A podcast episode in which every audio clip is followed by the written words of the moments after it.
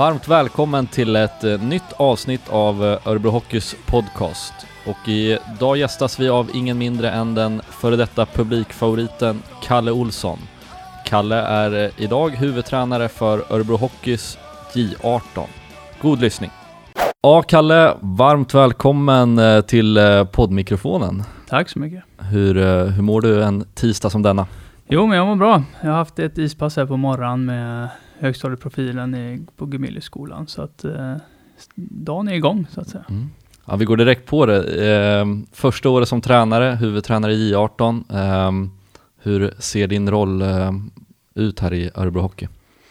Eh, nu tränar jag ju eh, J18 Elit då. Och ja, rollen som sagt, den, den blir lite ny här efter, efter hockeykarriären. Det blir lite, blir lite andra tider, lite andra dagar sådär, men eh, jag tycker att eh, det är jättekul.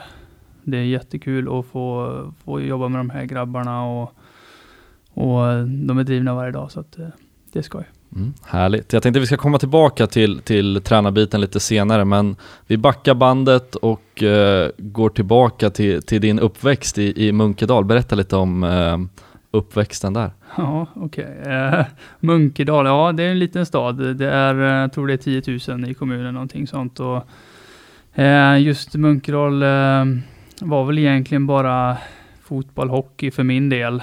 Eh, jag testade på pingis lite grann också och gjorde sådär, men, men mestadels var det ju hockey då. Min pappa spelade hockey i Munkedal i alla år. Han spelade tills han var 38 gjorde han där och eh, kommer inte riktigt ihåg alla divisioner där, men, men det var mestadels division 3 då, nya division 3. Som han spelade i där och eh, han var väl en målgörare där. Mm. Så att det blev ju hockey för mig också och eh, spelade där ända tills jag var 14 i juniorlagen där och det blev ju mycket skridskor med överhuvudtaget med allmänheten så mycket, många olika lag, var med de som var äldre, det blir ju så när man är på, på små ställen. Och, så det blev mycket istid och det var väl nyttigt naturligtvis eh, för min hockeykarriär. Och sen när jag var 14 så gick jag till eh, Lysekil, spelade A-laget där i division 2. Sista året innan, eh, innan hockeygymnasiet då. Som, som, som blev sen i Frölunda då. Men just uppväxten var väl, var väl, det var väl en bra uppväxt Mm. får jag väl säga. Men eh, syster då som är tre år äldre och eh, som också spelade hockey. Hon började lite senare. Hon startade tjejhockeylaget i Munkedal. Okej. Så att hon var väldigt driven i det där och, och eh, de var kvar det. Och i Bohuslän, de heter ju Bohuslän, eh, Dalsland, Västergötland i Mm. tjejernas del där då, som var med i TV-pucken. De spelade riktigt bra. Så att eh, jag tycker väl att hon är en liten del i eh, tjejhockeyn, framförallt i Munkedal och ja, viss del i Bohuslän också. Vad kul. Ja. Eh, en, en hockeyfamilj får man väl kalla er för. Eh, vad, du nämnde fotboll och, och lite pingis. Var det en självklarhet att det skulle just bli, bli ishockey för dig? Ja, men det var det. Jag tyckte ju fotboll var väldigt kul naturligtvis, men, men hockey var alltid nummer ett. Det var, det var nog ingen tvek om det. Mm. Jag tror jag slutade med fotboll när jag var runt 13-14 där. Det gjorde jag. Så att jag, jag tyckte fotboll var kul, men, men det var inte på samma sätt som på hockeyn. Jag vet att Henrik Lövdahl är hardcore Arsenal-fan. Har du någon favoritlag i, i fotbollen också? Nej, jag har inte det faktiskt. Jag följer inte fotboll så Mm. jättemycket. Men eh, jag vet att han, han tjatar om det där Arsenal. Ja. Ja. Eh, du var inne på det här efter eh, tiden i Munkedal och Lysekil, då blev det hockeygymnasiet i Frölunda. Hur eh, föll valet på, på Frölunda? Ja, det var, det var svårt. Jag var väldigt, eh, jag var hemmakär kommer jag ihåg. Jag var väldigt, eh, lite rädd för att flytta någonstans. Så att eh, mer eller mindre så fick väl eh, pappa och mamma eh, halvt tvinga mig till att eh, välja något hockeygymnasium. Eh, och jag valde då mellan Brynäs och Frölunda. Jag hade varit uppe i, Brynäs är mitt favoritlag, var det förut när jag var yngre. Och, och, och då var jag uppe och praoade, kommer jag ihåg, en vecka. Då året innan hockeygymnasiet. Eh, med, med en kompis till mig då som hade ett annat prao då i Gävle samtidigt. Så jag var där uppe, så fick jag ju provträna med dem där uppe då samtidigt med både, det var väl U16 då. Och eh, då ville de att jag skulle börja där. Så då valde jag mellan Frölunda och Brynäs då. Men eh, det blev Frölunda för det är bara en timme till Göteborg Mm. från Munkedal. Så det föll sig ju naturligt med, med att mamma och pappa kunde hjälpa till Mm. lite lättare. Och det var nära hem då eftersom jag var lite hemmakär också. Mm. Så att det var så det blev. Hur var det att flytta hemifrån då som, som 15-åring? Nej men det var kul, jag hade inget problem med det när jag väl kom in i det faktiskt. Det var, och som sagt när det var nära hem också så åkte man nästan hem varje helg. Mm. Och eh, fick känna det här att man, man eh, var hemma och träffade kompisarna och ja, fick lite mat av mamma och pappa och sådär. Så Mm. att det, det är just, eh, just eh, lägenhet och, och, och bo själv det trivdes jag med. Mm. För att jag, jag var ganska så självgående tycker jag väl när jag bodde hemma också sådär. Så att det var, det var bara kul. Eh, framgångsrika år i, i Frölundas juniorverksamhet får man ändå, ändå säga. Två J18 SM-guld och, och tre stycken SM-guld med, med J20. Berätta lite om, om tiden i, i Frölunda. Ja, eh, jo men jag kom ju ner där då till, eh, till hockeygymnasiet då, och eh, då fick jag, fick jag plats i, i 20-laget direkt där. Så jag spelade inte i 18 mer än på slutspelen då. Som var, då varvade vi mellan J20 och eh, J18 slutspelen. Så första tiden var, det var ju väldigt kul naturligtvis. Jag, jag fick eh, Eh, Första året kommer jag inte ihåg riktigt hur mycket jag spelar, men eh, jag, jag spelar ju kontinuerligt där med J20 och det gick, det gick ganska så bra Eh, i alla åren där. J18 eh, var ju som sagt slutspelet där då som vi fick vara med och, och varva, så då blev det ju match nästan varenda, varannan dag där i slutspelet. Eh, det var jättekul. Och vi hade ett bra lag, J20. Vi hade ju de som var ettor, eller första året var ju eh, Henke Lundqvist och Joel, de 82orna. Bland annat då. Jag vet, så de var ju med, men de var ju med i A-laget lite grann då. Mm. Så de var mest med i slutspelet med oss då. Alexander Sten eh, var ju där då. Mm. Och Lo Eriksson och hans bror Lennon Eriksson också eh, otroligt duktig. Det var många, många bra spelare. Eh, Linus Persson var där, spelar i Leksand nu då. Jag varit i Färjestad och jag och Linus blev ju väldigt bra kompisar. Mm. Vi var ju bästisar där nere i de fyra åren som jag var där. Så att man, eh, det var inte bara att man, man vann mycket och sådär. Man fick ju mycket, mycket vänner eh, runt om som, eh, som man fortfarande träffar och, och har kontakt med då på sociala medier och sådär. Så Mm. att, eh, jätteroligt alltså. Ja, man-. Man knyter starka band helt enkelt. Ja, man gör det. Mm. Det blir ju så att man tränar hela tiden, man går i skolan ihop och ja, det, är- det är en fantastisk tid. Mm. Ja, du, var, du var lite av en poängkung där, eh, jag läser lite till här, men eh, 2002-2003 så, så vann du hela poängligan i, eh, eller flest mål i alla fall i, i 20 Superelit, 22 stycken. Mm, ja, det stämmer. Jag tror jag spelade med Alexander Sten där, kommer jag ihåg. Eh, I en kedja för det mesta. Tillsammans med Linus Persson, tror jag Mm. det var det året. Eh, och eh, ja, vi hade ett bra år där. Mm. Eh, Jag hade någon, någon fint som jag gjorde varenda gång när det blev ett läge. Det var inget speciellt så, men det var gå lite högre och så lägga upp den i vänsterkrysset. Den Ja. funkar varenda gång. Så att Ja. de, eh, det blev mitt signum där det året. Patentare. Ja, det blev så. Ja. Jag kunde ju bara göra en grej i taget. Liksom. Eh, Det blev bara en match i, i A-laget eh, 2004-2005 där, eh, lockoutåret var det va? Mm. Eh, kommer du ihåg den matchen? Ja, det gör jag. Det gör jag. Eh, jag spelade två matcher året innan där, som jag fick vara med. Conny Evensson var där. Och, men det året kommer jag ihåg, lockoutåret. Och, ja, det var ju svårt innan. Mm. Innan eh, Daniel Alfredsson och Pebben och Samuel Paulsson kom. Liksom. Så att, eh, det var ju inget snack om att, och det visste vi innan säsongen att det kunde bli lockout. Då. Mm.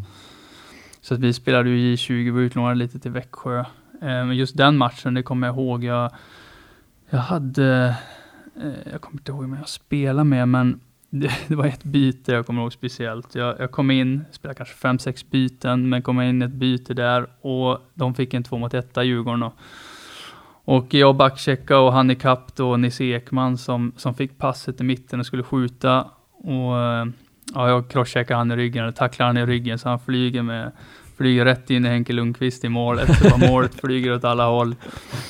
Ja, så jag får utvisning på det där då. Står och tittar åt ett annat håll. Och eh, Nisse Ekman kommer med full fart och crosscheckar mig i, i, på sidan på axeln. Och är riktigt förbannad då. Och samtidigt som han crossar mig så, crosscheckar mig så går hans klubba av. Så han får sin haka rätt i min axel. och typ ramlar bak igen. Och sen kommer han upp och börjar slåss liksom. Men då kommer Ronny Sundin och hjälper mig. Ja. Han är ju stor den gubben. Så att eh, det kommer jag ihåg. Och på vägen till utvisningsbåset, då, eh, ja, jag tror det var tre gubbar som kom fram och sa inte så snälla ord Nej. liksom. Det var, eh, ja, man skulle se upp sen liksom. Så Mm. att, eh, ja det, var, det kommer jag ihåg framförallt. Men Henke klarade sig oskadd också. Ja, det kunde gått illa. Ja. Jag kunde sänkt hans karriär där. Ehm, ett, ett stort ögonblick kan jag tänka mig för dig var 2003 när du blev draftad av eh, anrika Edmonton Oilers. Berätta om den upplevelsen. Ja, jag, jag valde ju inte att åka dit. Jag var inte lite osäker på om jag skulle bli draftad eller inte då. Eh, Det var med, med agentfirman där som, som frågade om jag ville åka och så, men jag sa att jag, jag ville vara hemma. Jag kändes bara, jag, eftersom jag inte visste om jag skulle bli draftad så ville jag inte åka dit ändå. Men eh, jag blev det då i, eh, vilken runda var det? Runda fem. Fem var det. Mm. Och då satt jag ju på datorn och följde det där då. Och så ringde agenten då precis efter. Så det var, det var en jäkla känsla, det var det naturligtvis. Man, eh, så här i efterhand så förstår man att det är ganska så stort att, att bli draftad Mm. överhuvudtaget. Just då så var vi många, många runt den i miljön som man var som, som blev draftade. Så att eh, då kanske man inte, man kände naturligtvis en glädje på något sätt, men eh, det var mycket också, de som inte blev draftade i laget var ju ganska så lite besvikna och sådär, så att Mm. man gjorde väl inte någon stor grej av det.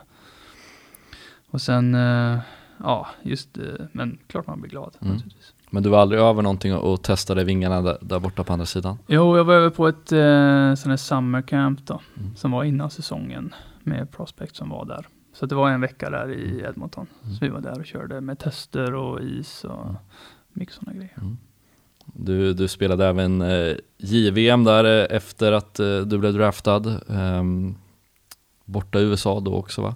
Ja, North Dakota spelades den. Hur var den JVM-turneringen? Den var grym var den. Alltså det var fullsatt varenda match. Vi spelade i en eh, nybyggd arena som heter Ralph Engelstad Arena. Han, eh, var, han har svensk påbrå, den här då som hade byggt det här. De hade egna, egna pengar i arenan, kommer jag ihåg. Som man fick eh, ta ut i en automat och så det enda man kunde handla med, med i kiosker och sånt var de här pengarna. Mm. Och det var, jag kommer inte ihåg, laget hette Syux någonting. Det var som indianer då, Mm. de gamla anrika indianer som fanns då. Men, nej, det var kul. eh, Vi, vi var väl inte direkt överlägsna på den tiden, det kan man inte säga. Nej. Vi mötte Kanada då i gruppspelet och förlorade väl med 7 eller 8-1. Mm.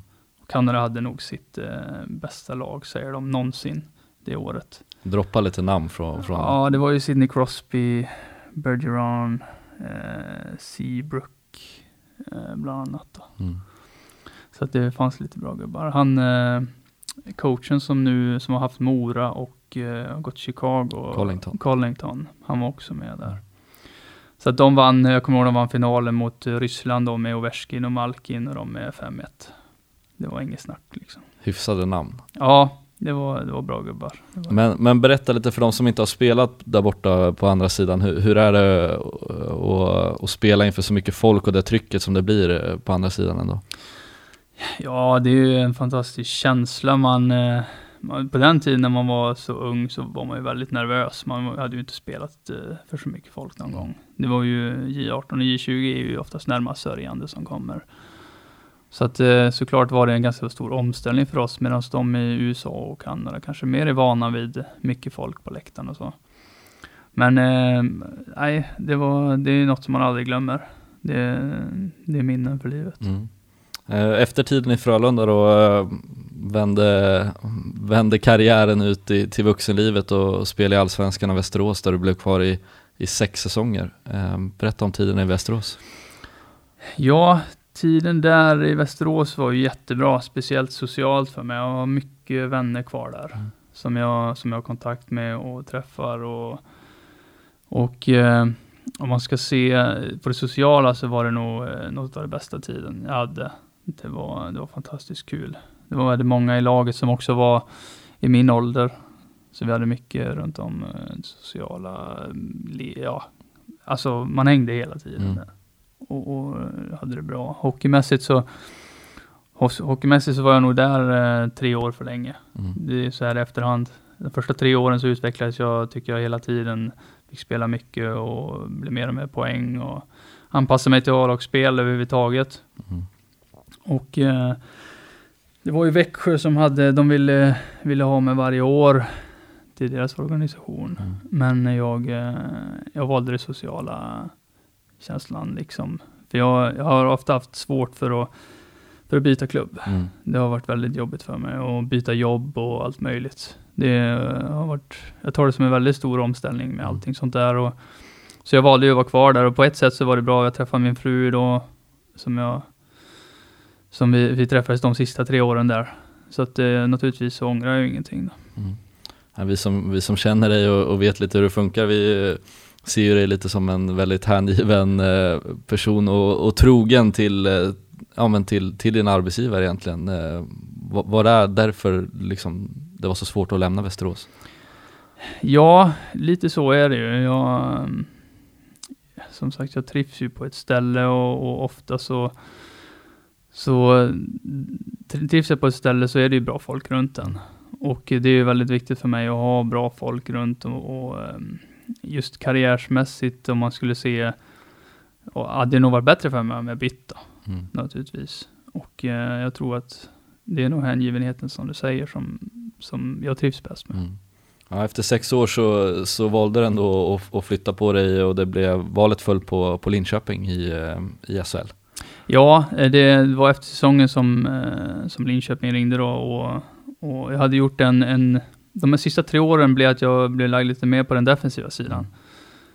Automatiskt, det var väl inte det jag ville riktigt, men eh, de valde att spela andra spelare. Jag kommer ihåg det fjärde året jag var i Västerås, framförallt när eh, Ahlbrandt och Olausson Mm. kom in och eh, spelade tillsammans med Sebastian Meyer och det blev ju nästan inget PP-spel för jag var alltid andra PP Mm. och de gjorde alltid mål.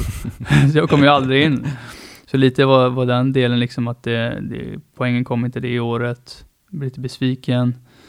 Och eh, den defensiva sidan blev mer mitt, mitt ansvar. Och eh, det året var jag väl så här, jag var plus minus eh, nästan bäst i ligan då. Och då tyckte Linköping att det, det var en bra parameter på, på vad jag kunde på den delen. Så att det blev, eh, det blev Linköping då.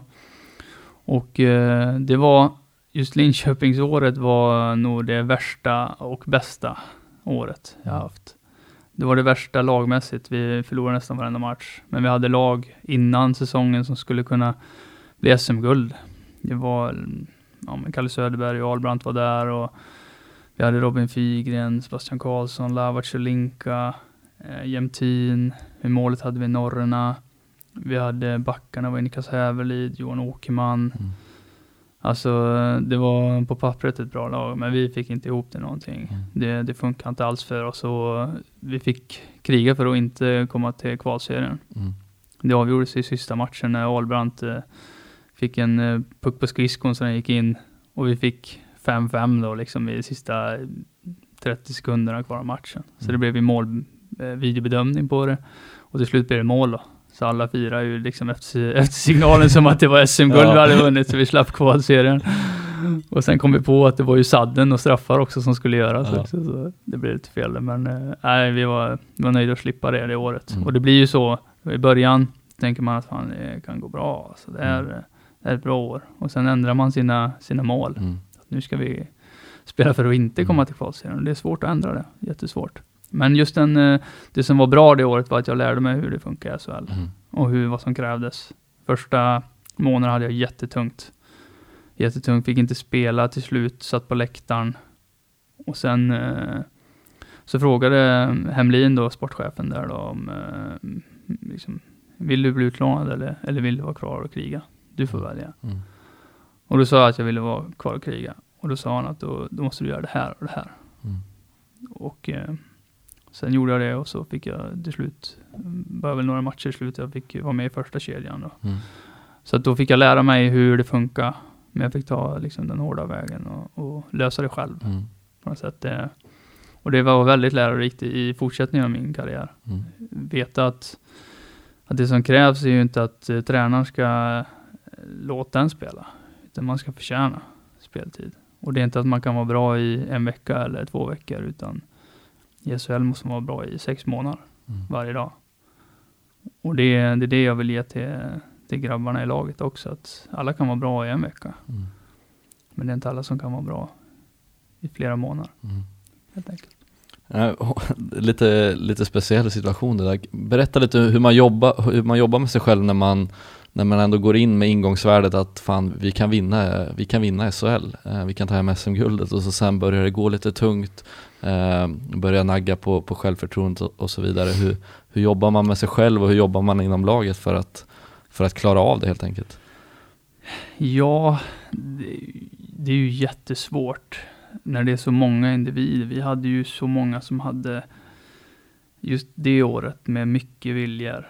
Det var från olika håll och folk ville så mycket att det nästan blev att, att man bara tänkte på sig själv till slut. Mm. Och när man kommer till den delen att de i laget börjar tänka på sig själv eller spela för nästa säsong. Då blir det första sammanhållningen blir inte bra. Spelet på isen blir inte bra. Mm det blir för mycket som man vill ändra hela tiden. Om tränarna vill ändra någonting och spelarna inte håller med till slut. Mm. För att det blir för mycket liksom. Det är för mycket som inte fungerar. Så det viktigaste är ju att kunna få ordning på allt från början. Mm. Alltså att man, det kan vara vissa som jag tycker A-laget som vi har här i år då, som, som kanske inte har vunnit alla matcher nu i slutet, men till slut när man gör rätt grejer från start, mm. då kommer poängen komma. Mm. Och nu är det ju så tight här ute så att med förlust 2-1 eller 4-3, mm. liksom, det kunde gått åt vilket håll som helst. Mm. Men när man gör rätt saker hela tiden från början och alla tror på det, då spelar det ingen roll för till slut kommer man börja vinna. Liksom. Klyschan skapar goda vanor. Ja, det är så. Mm. Det är så. Kommer aldrig ifrån. Nej. Men eh, efter året i Linköping så, så föll valet på, på Örebro Hockey. Um, där du blev kvar i, i sju år. Um, hur kom det sig att det blev Örebro? Jo, jag, det var ju Mozart där jag pratade med dem. Och eh, kommer jag inte ihåg exakt vad vi pratade om sådär, men eh, ja, de ville ju ha mig hit och sen pratade jag även med Jens Gustafsson som jag kände lite sen Göteborgstiden mm. eller visste vem han var då liksom och sådär. Och, och eh, jag hade även Södertälje att välja på det året kommer jag ihåg. Och eh, det var väl en liten, liten högre lön i Södertälje. Men eh, jag kände ändå att här fanns det ett sätt för mig att utvecklas. Spelet som de spelade tyckte jag, det var ju ja, det är som lirarnas lag som de säger liksom. Det, de vill lira hockey. Och de har alltid velat. Man ser det på när man mötte dem, jag spelade i Västerås, mm. mötte Örebro, att de, de spelade ju hockey, de ville passa och, och var inte rädda för att göra fel heller. Det var inte bara det här defensiva tänket som lite mer var på den tiden. Mm. Så framförallt det, och jag kommer ihåg att prata med Jens och han sa att ja men vi vill ha det här som en uh, lite defensiv roll. Och sådär. Och det ville ju inte jag egentligen. För jag mm. ville komma tillbaka och kunna utveckla det offensiva. Men eh, så jag sa att, ja, men jag, jag vill ha en chans att spela powerplay. Mm. Jag vill inte att det ska vara att jag är här, utan jag vill ha en chans. Och tar jag inte chansen, då kommer jag att spela defensivt. Mm. Ja, ja, visst, det, det är ju inte, det, det är ju okej okay, liksom. Det tyckte han ju. Men i början så var det, jag fick ju gnugga mig in liksom. Mm. Det fick jag. Och sen, eh, sen blev det en offensiv roll det, det året i Allsvenskan. Mm. Så där tog jag med mig det här som jag hade gjort i Linköping sista halvåret. Mm. Att jag visste hur mycket jag behövde visa för tränaren för att få en chans att spela högre upp. Mm. Hur mycket jag behövde göra, framförallt på isen. Man tror att man tar i. Man tror hela tiden att man mm. tar i. Men det gör man inte. Nej. Ibland gör man inte det. Och jag behövde nästan ta i så mycket att jag inte, att jag var, alltså jag var helt slut mm. varje träning. Mm. Varje träning. Men till slut när man vande sig vid att alltid ta 100% och alltid vara helt slut, då blev det lätt sen. Mm. Så det är också tillbaks till goda vanor. Mm. Vi ska bara berätta det för, för de som inte har stenkoll att Jensa är ju Jens Gustafsson som var assisterande tränare i Örebro Hockey och även juniora ansvarig i Örebro Hockey. Precis. Nu i Gräs. Uh, och Mozart är väl, som alla vet, Lars Mozart Andersson. Exakt. Legend. Uh, men det blev ett historiskt år för, för Örebro Hockey, ditt första år. Avancemang till, till SHL, uh, eh, ett efterlängtat sådant. berätta om det. Ja, det var ju det året var ju eh, också så här. Det blev ju helt fantastiskt, men det var riktigt jobbigt ett tag. Vi, eh, vi fick inte med oss, eh, oss poäng som vi ville ha. Vi, vi, vi spelade, ja, vi spelade svårt. Det, och alla visste ju, i och för sig så var det första var ju att det var ju lockout i året Mm. också. Och SHL stängde ju sina, sina dörrar. Så att alla hamnade ju i allsvenskan. Mm. Och vi tog ju inte in någon, det var ju Kalle Gunnarsson då, eh, som vi tog in ganska tidigt. Och Kalle är ju en stabil eh, back liksom, det, det var inget snack, han gjorde ju stor skillnad. Mm. Det var många andra lag då, som till exempel Södertälje som jag hade att välja på, de hade ju eh, några NHL-spelare, Hagelin och bland annat, som Mm. kom in. Och, så de ledde ju serien då, medan vi kanske låg tia eller något sånt där. Mm. Och då kände jag, fan, jag skulle valt Södertälje.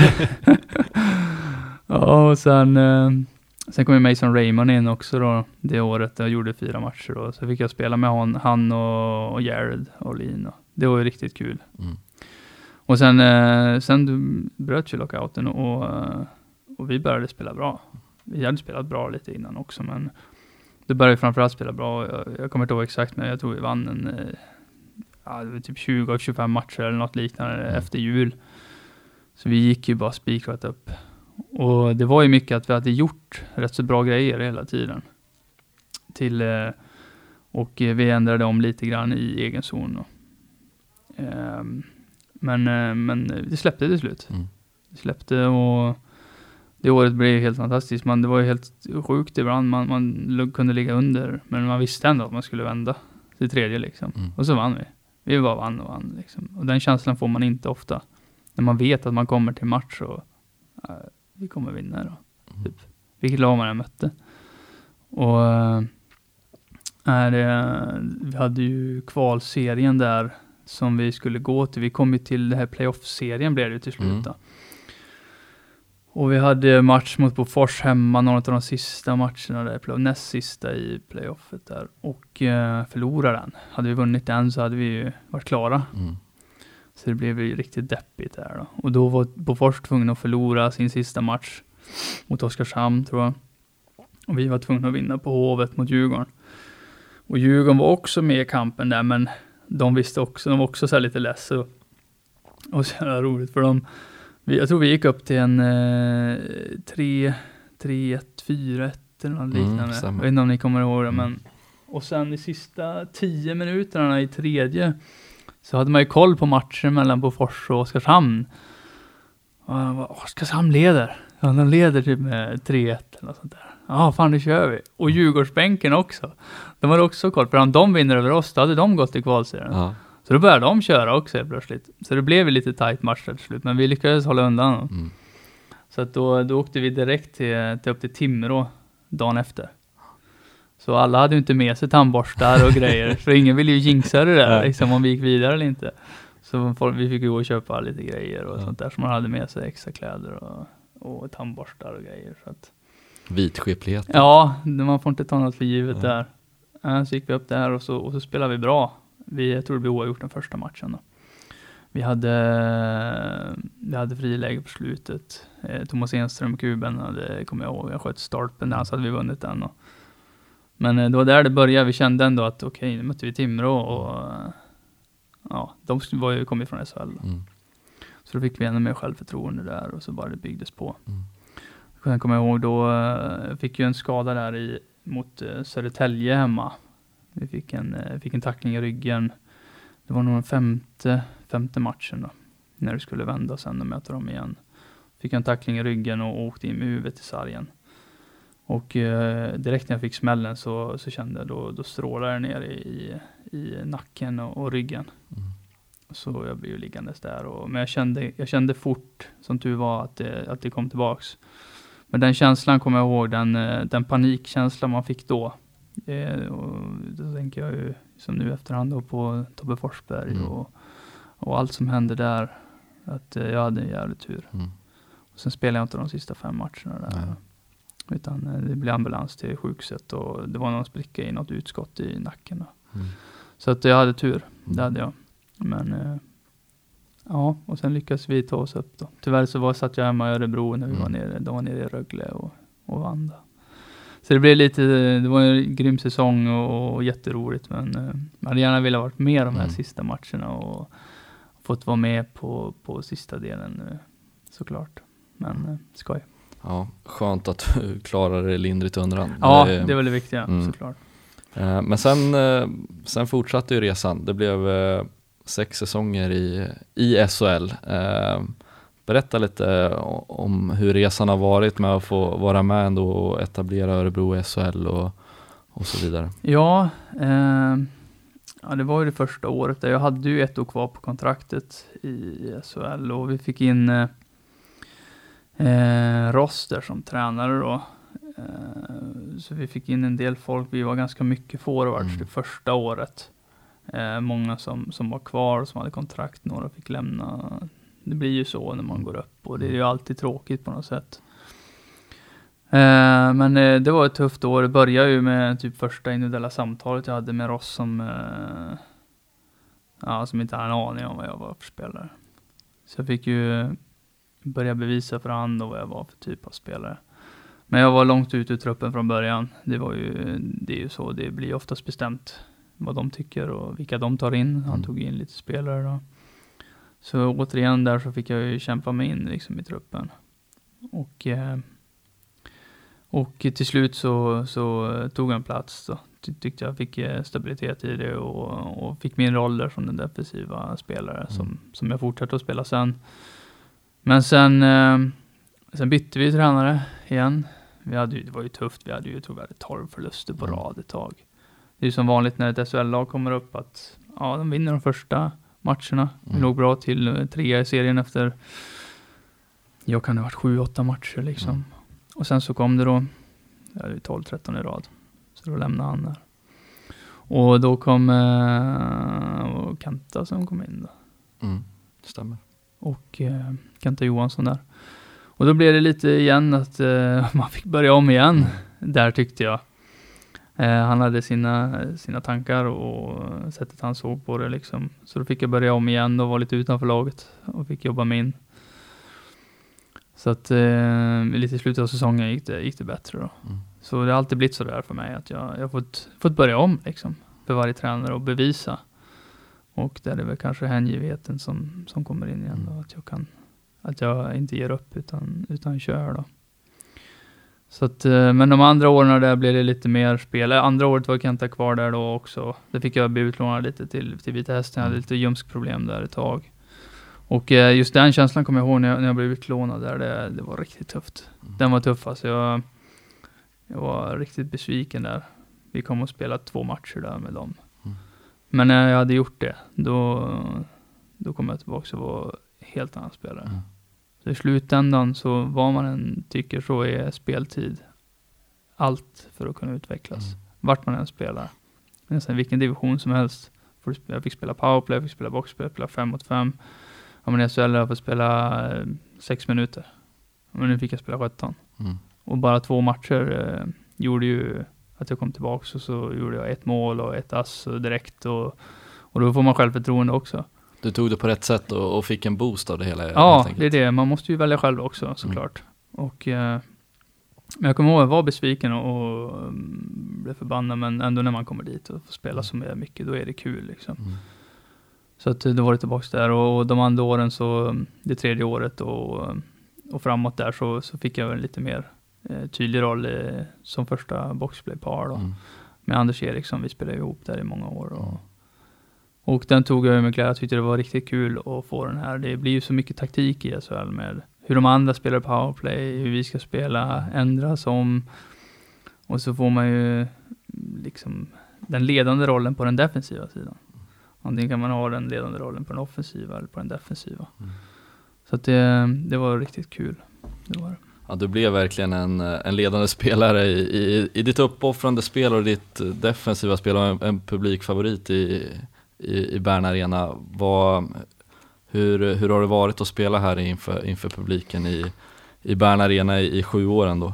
Ja, det har eh, varit helt fantastiskt. Det, den, eh, det trycket som har varit på den här arenan, det säger ju alla spelare nästan i, i SHL, i andra lag också, att det är, det är svårt för dem att spela här. Men det är fantastiskt för oss Alltså det trycket och folkets engagemang tycker jag runt om det, det, det är få som har. Och ha en sån här arena som, som tar fem och ett halvt och som alltid är fullt är mycket bättre än att ha en som tar tio och det är åtta. Mm. Det tycker jag. Det, ja, det, det har varit eh, grymt att kunna åka in genom borgen och man, det, man kände aldrig att man behövde tagga till innan match eller liksom på något sätt få upp sig så, utan det var mer man fokus för när man kom in på isen så, så blev man taggad ändå. Mm. Var man då taggad innan, då blev man övertänd istället. Så att, eh, ja, det har varit grymt. Ni, ni var ju en speciell kärna där med, med dig och, och Henrik Lövdahl, Johan Wiklander, eh, Conny under tiden i Allsvenskan, eh, med, med flera. Weine, ja. Vaine, absolut, han får vi definitivt inte glömma. Ja. Ehm, hur, hur har det varit att, att vara en, ändå en så stark kärna som har hållit ihop över tid? Ja, det har varit eh, grymt kul. Vi har ju blivit, det är bra kontakt hela tiden tycker jag med dem nu, nu efteråt också. Weine spelar ju fortfarande och jag jobbar med Lövet och, och, och Wiklander eh, pratar jag med då och då och träffas och bland annat på paddelcentret och det, det är vänner för livet återigen. Återigen det här med som vi var på hockeygymnasiet där, Mm. att när man, eh, när man är på ett ställe länge och, och får vara med, med bra folk runt sig, då, då utvecklas man och då, då vill man ha kvar dem som Mm. kompisar också. Ja, sju säsonger i Örebro-tröjan, eh, 339 tävlingsmatcher totalt. Eh, om du får plocka fram några så här favoritminnen, vad skulle de vara? Oj, oj, oj. Eh, men framförallt när vi gick upp till Mm. SHL. Alltså hela den säsongen är ju något som man kommer ihåg när vi spelade, låg tia eller något i början och sen eh, slutade med att vi gick upp till SHL. Det, det är svårslaget alltså. Det är det.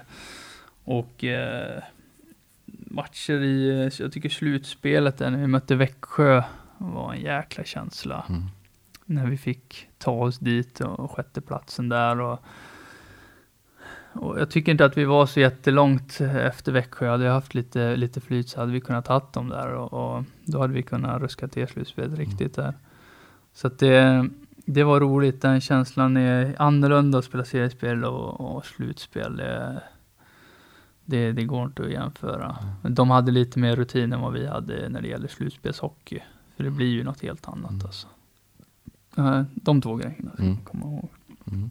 Eh, förra säsongen då så, så meddelade vi att eh, du lägger skridskorna på hyllan efter en, eh, en lång och framgångsrik karriär. Eh, berätta om, om beslutet att, eh, att sluta. Eh, beslutet började komma fram det, det sista året. En del vi hade eh, problem, haft problem med, eh, med höfter och ljumskar i många år. Men i år så blev det lite, blev, blev, blev för, för omfattande. Det, ehm, eh, jag kände att jag inte kunde, kunde tävla som jag gjorde innan. Så när jag väl, när jag kom, ur- om jag kom ur laget lite grann nu så kunde jag inte ta mig tillbaks på samma sätt. Det blev en, eh, och då blir det inget roligt heller när man inte kan eh, göra sitt hundra, för jag måste vara liksom 100% för att, för att få spela och för att kunna göra det bra. Och använda min skridskoåkning för att kunna vinna puck och, och ge mig själv tid med pucken. Mm. Så att där kände jag tidigt eh, att det, det, det kunde, kunde sluta, kunde vara slut för det år då. Och eh, samtidigt så, så sa läkarna att det, om du vill ha ett eh, normalt liv efteråt så, så är det bra och då är det dags att sluta. Mm. Då är det det. För att jag, de skulle kunna lösa att jag kanske spelar på division 1 nivå eller sådär då. Eh, när det är lite mindre träningsbelastning kanske. Eh, lite mindre matchtempo eller vad man ska säga och, och, och en annan roll. Men, men jag kände inte riktigt eh, suget för det just då. Så att eh, vi, vi pratade väl några gånger runt säsongen om, om vad som kunde vara möjligt att göra och jag visste inte riktigt vad jag ville göra från början utan eh, det var aldrig riktigt 100% klart att jag ville bli tränare efter, efter karriären. Men eh, när det här dök upp då lite senare under när eh, säsongen började så, så, så kände jag att det, här, det lät eh, väldigt kul. Och eh, väldigt bra grupp runt om. i tränarstaben och runt om i, i klubben och, och spelare som skulle komma in som, som är duktiga. Mm. Och eh, så att jag, jag kände att jag, jag ville gärna hoppa på det. Mm. Ja, vi är väldigt glada att ha dig kvar i klubben eh, nu då som J18-tränare. Berätta lite om eh, hur, hur ser det ut att vara J18-tränare just nu? Ja, eh, jag är ju, det är ju J18 då och sen så är det ju hockeygym som jag är med på på, på morgonen och även eh, hockeyprofilen som är på Gumeliusskolan. Så det blir ju eh, fyra morgonpass i veckan och eh, i alla fall fem, fyra, fem ispass då i veckan. Eh, och eh, som J18-tränare, det är ju det är jättekul framförallt. De killarna som kommer in är ju killar som verkligen vill någonting. Mm. De är ju här för att de är duktiga hockeyspelare, men också för att de, de vill bli bäst, så bra som möjligt på sin hockey. Så det är ju lätt att kunna, kunna driva dem till någonting som, som de vill. Jag brukar göra parallell med att vara mattelärare eller någonting som, Mm. som min fru är till exempel. Och det är inte alltid alla som vill det. Det är inte så många som vill det. Nej. Och då är det svårt att få dem motiverade. Men på något sätt här så, så är det lätt och motivation har de ju. Mm. Det har de. Och det är riktigt roligt. Man får tillbaks mycket av dem. Det är mycket, mycket glädje och, och, och de frågar och vill och, och man försöker ge all, all erfarenhet man har till dem.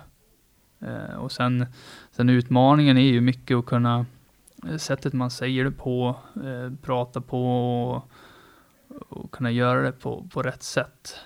Sen eh, om- om man har erfarenhet och, och kan mycket så har man det mesta i huvudet. Eh, med vanor då som vi pratade om innan. Att man gör saker på ett visst sätt men kanske inte tänkt igenom om vart man håller skridskorna och klubban eller vart man tittar eller hur man ska titta. Och, så det tycker jag är utmaning att kunna få ut, få ut hockeyn till andra.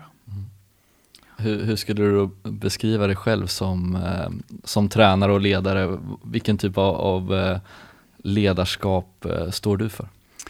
Oj, jag tror att jag är väldigt lugn. Det är jag framför allt. Och jag, jag vill vara väldigt lugn. Jag har haft tränare, jag går tillbaka till de tränare jag har haft och många gånger de tränare jag har haft som, som, har, som har eh, bestämt mycket och krävt mycket, eller krävt, men som har bestämt och varit hårda och skrikit och, och varit högljudda har, har inte fått samma effekt, tycker jag, på laget som eh, som tränare som är, som är lugna och, och mer förklarar och, och ger ett lugn i laget även när det är lite hetsigt på isen eller när det är tajta situationer i slutet på matcher. Att eh, jag vill hålla mig lugn och förklara vad de ska göra vad vi ska tänka på. Och sen vill jag ge att de har sin egna kreativitet. Mm. Att de har sitt egna tänk.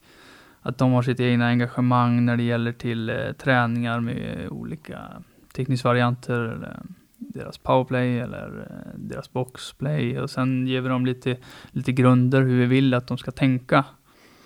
Men annars så vill jag gärna att de ska hitta sin egna väg. Mm. Att de ska hitta sitt egna driv varje dag. För, för om man inte hittar sitt egna driv, då kommer man snart försvinna. För i SHL så får man inte i- ingen boost, utan där förväntas det att du ska göra saker Mm. varje dag. Grunderna, det hårda jobbet, klubban hit, klubban dit, eh, stå i rätt position. Och sen har du din egna spelskicklighet som avgör vilken roll du får Mm. om du är offensivt skicklig eller defensivt skicklig. Och eh, det behöver man lära sig ganska fort, tycker jag. Vad man, hur man tar olika saker. Mm. Hur man tar en petning eller hur man tar beröm eller hur man, eh, hur, hur man är. Mm. Och det, det vill jag att de ska lära sig så fort som möjligt. Ehm, du vet fortfarande inte hur det är att, förlora som tränare, utan ni går som tåget med obesegrade under försäsongen och så sen har ni vunnit fem raka här nu när, när serien drar igång. Eh, J18 består i år av spelare födda 2003 och 2002. Eh, Berätta lite om eh, hur du ser på, på årets trupp.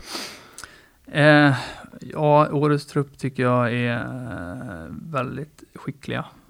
Eh, både med puck framför allt. Och eh, utan puck tycker jag att de, de är smarta. Eh, vi behöver, vi har lagt ganska mycket tid på spelet utan puck. För jag tycker att spelet med puck eh, är de lite längre fram i. Mm. Och eh, grunderna är då för att kunna ta sig till SHL är att kunna spelet utan puck.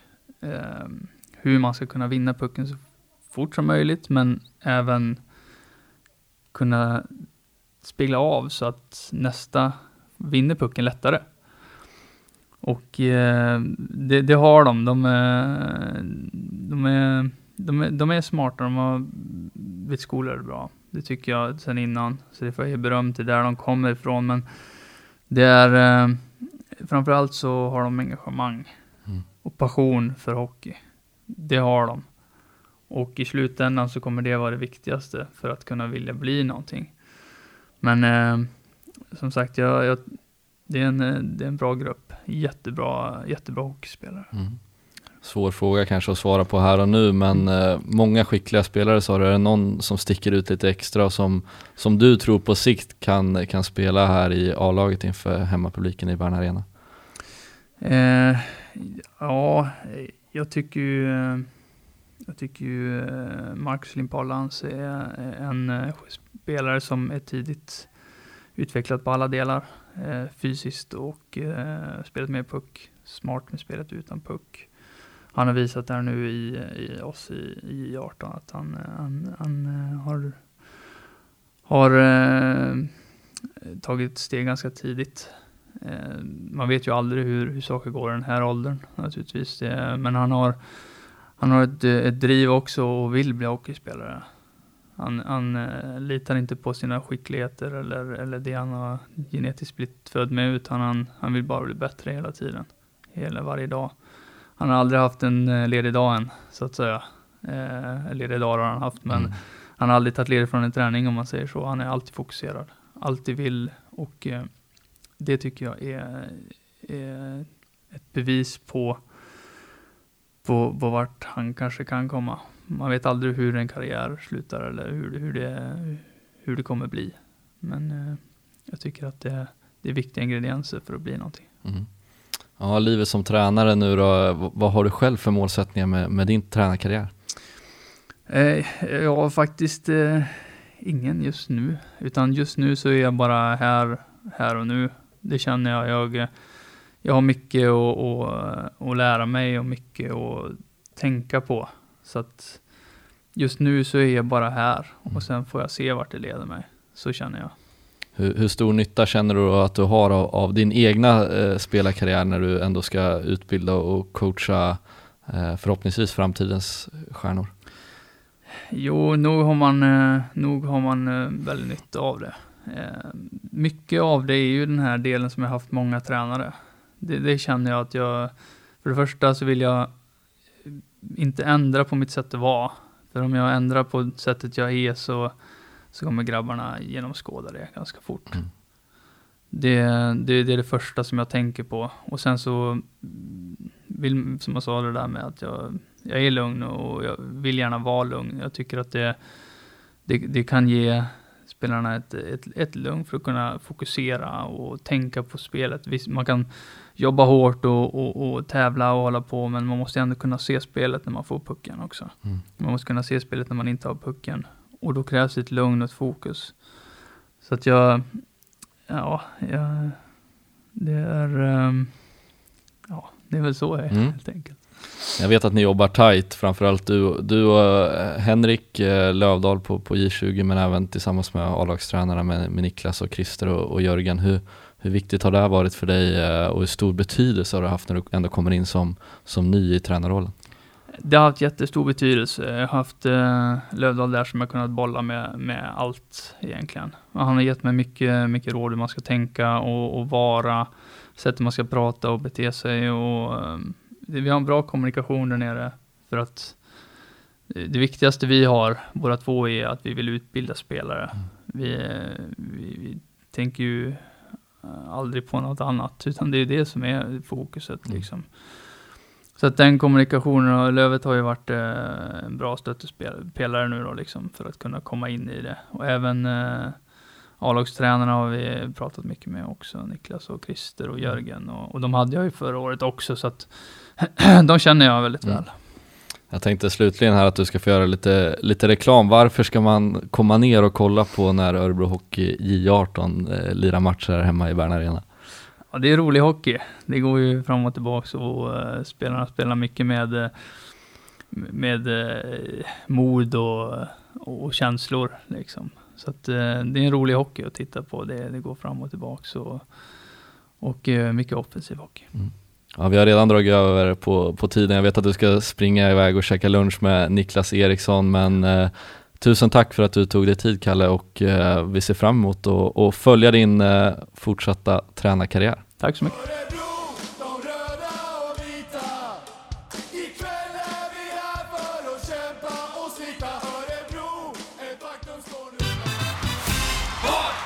Välkommen till ett fullsatt Bern Arena där Örebro Hockey precis tagit ledningen och Örebropubliken har ju som vanligt lyft taket. Vilken fart, vilken stämning, vilken hockey, vilken fest! Det här är SHL live i Örebro. Gå in på örebrohockey.se och ladda ner spelschema så ni inte missar nästa match.